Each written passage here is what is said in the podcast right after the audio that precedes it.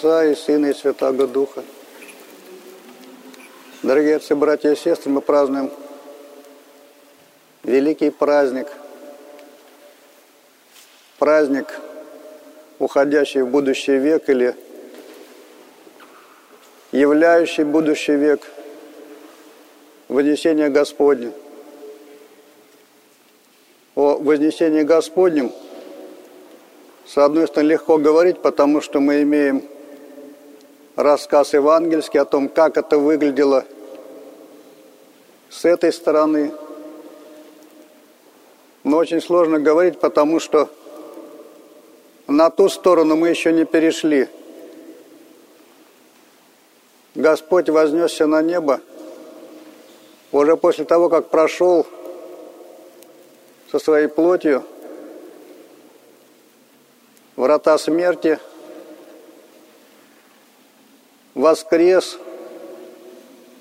И вот в течение 40 дней, как говорит нам Евангелие, он являлся ученикам, поучал их о Царстве Божьем, открыл им ум, разумейте Писание,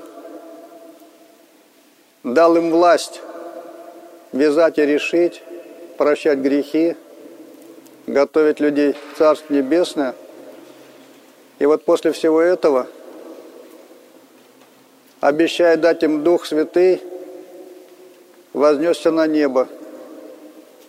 Он дал апостолам великое задание и послушание – пройти по всей земле, начиная от Иерусалима, помянул Самарию, с которой они уже сталкивались во время своей проповеди, и сказал, что им надлежит идти до конец земли, проповедуя Царствие Божие, но когда они облекутся силою свыше и будут крещены Духом Святым. Вот это с этой стороны. А что уже открывается за границей смерти и наступлении будущего века. Вот здесь как раз и происходит очень важное событие или понимание – очень важное для нас. Господь, Он уже по воскресенье жил и являл будущий век. И в то же время находился в этом веке вместе с учениками, Он с ними общался, ел, но являл в то же время свою обновленную плоть, на которой были, с одной стороны, и следы его страдания, а с другой стороны, она не подчинялась уже законам земной жизни. Но, по крайней мере, сказано, как он проходил сквозь стены, стенам затворенным, как являлся и исчезал пред учениками, в том числе при своем вознесении. То есть так получается, и мы должны это понять, что на самом деле – будущий век уже наступил в этом веке. Есть совмещение двух пространств этого века и будущего. Это совмещение наиболее активно себя проявляет в храмах Божьих и действует в таинствах. Все таинства, которые есть в церкви, это по сути явление будущего века – если мы возьмем праздник Преображения Господня, который во многом схож с этим праздником Вознесения, то, что мы видим, Господь зашел на гору и перед учениками преобразился. Даже сам сказал, что некоторые увидят Царствие Божие, пришедшее в силе, прежде чем умрут, скончаются.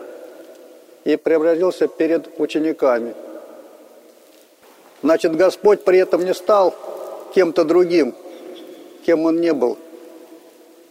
С ним ничего не произошло, он просто явил через свою плоть свое божество и, по сути, будущий век в той мере, в какой ученики ближайшие могли это вместить, и то вместили, изнемогая в своем естестве.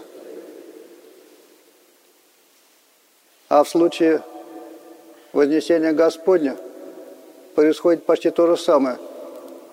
Господь уходит на небо не как ракета. Он остается, как говорит Кандак, неотлучным от нас. Он вместе с нами пребывает, но его телесная оболочка, его природа человеческая, она вмещает благодать Божию, славу Божию.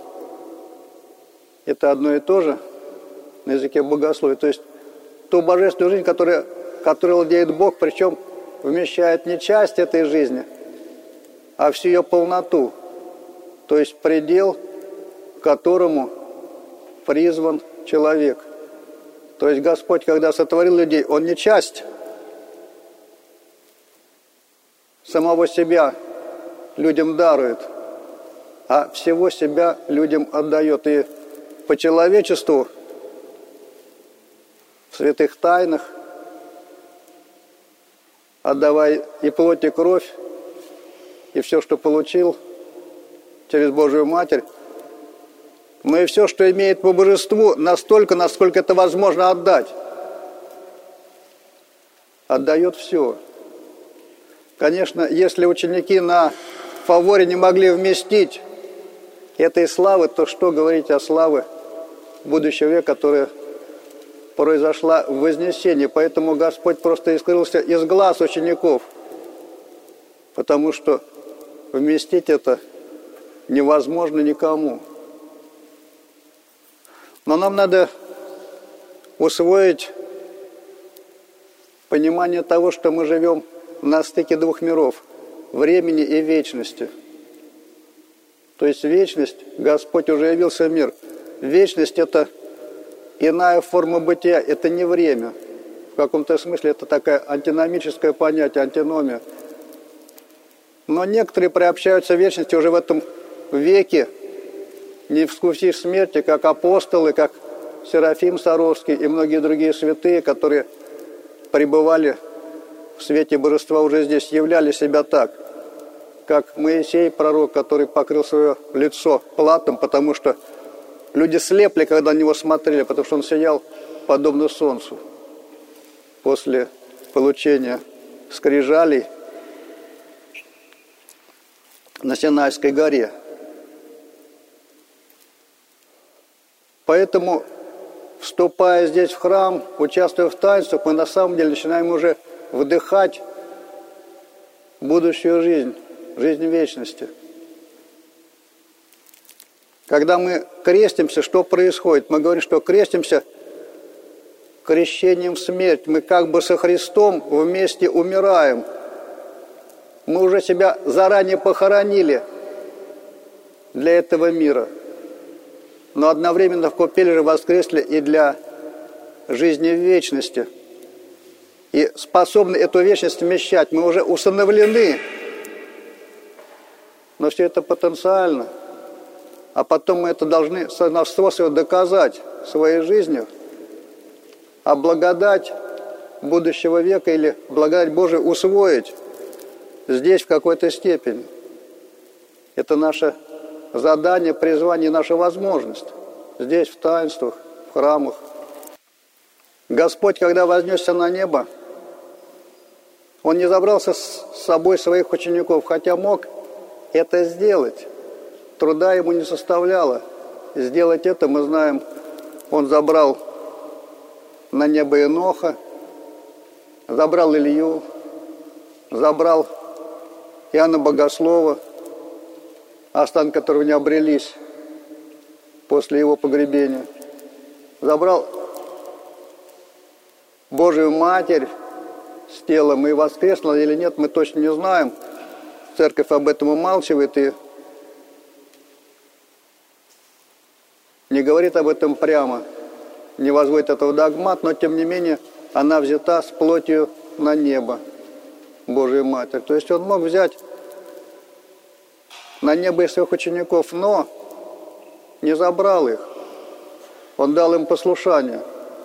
Послушание проповедовать это Царство Божие, людей приобщать к этому Царству через таинство, через крещение, для того, чтобы все вошли или имели возможность войти. Вот это время, в котором мы живем, оно очень важное время для каждого из нас, вообще для всех. То есть это, в это именно время определяется, что будет дальше. Либо мы зацепимся за будущий век и в него войдем, в него устремимся, либо наоборот, от него отвернемся, уйдем, а некоторые даже начинают хулить и Бога, и этот век, и этот мир.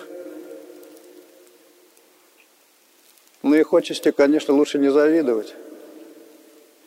Но это послушание, которое дал Господь апостолам, Он потом переложил на последователей. Апостолы рукоположили архиереев, священников, пресвитеров по церквам, чтобы те также приобщали людей, а люди приобщались, и возникала, росла Церковь Божия, тех людей, которые действительно через крещение переходят или касаются будущего века.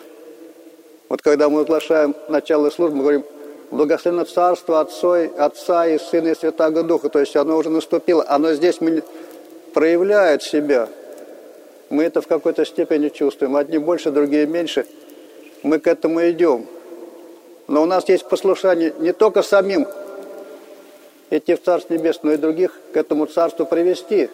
Но в первую очередь это послушание, конечно, архиереев, священников, но и всех остальных людей – вот мы знаем равноапостольных женщин от первых времен, равноапостольную Марию Магдалину. Мы знаем служение самой Божией Матери, ее проповедь.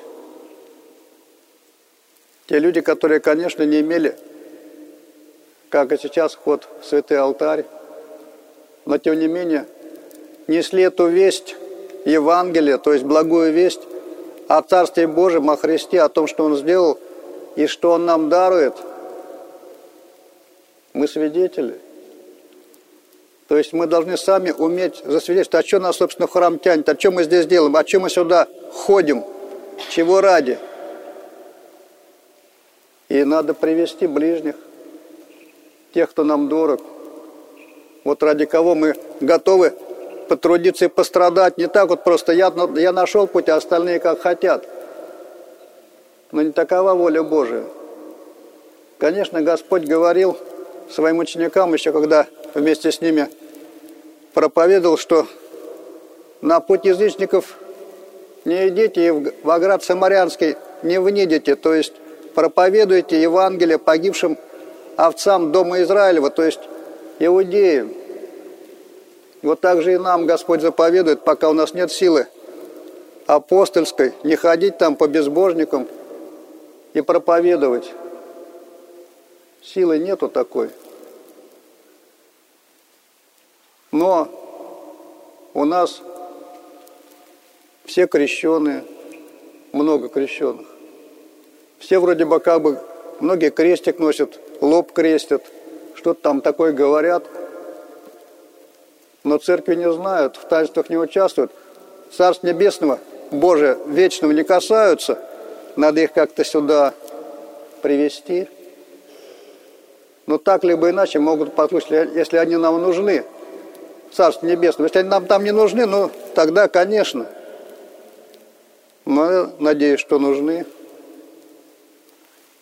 И во всяком случае Бог хочет, чтобы они там были. Бог хочет, чтобы все спаслись и пришли к познанию истины. Значит, нам надо в этом смысле немного потрудиться, но мы не апостолы, конечно.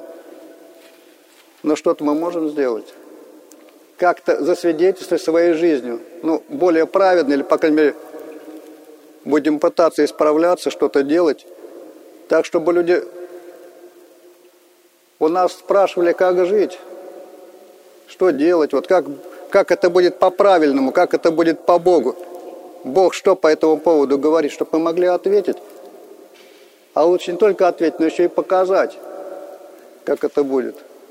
но показать тем, что нас тянет в храм, что мы здесь, что мы молимся, участвуем в таинствах. И, по сути, уже здесь начинается наше движение, восхождение в Царство Небесное. У кого-то маленькое, у кого-то большое. А кто достигает такой мира, как святые, великие святые. Жития можно почитать, увидеть, в какую меру они вошли. Но вот надо понимать, что это послушание, которое Господь дал апостолам, оно в какой-то степени на всех нас лежит вести людей к Царству Небесному. Аминь.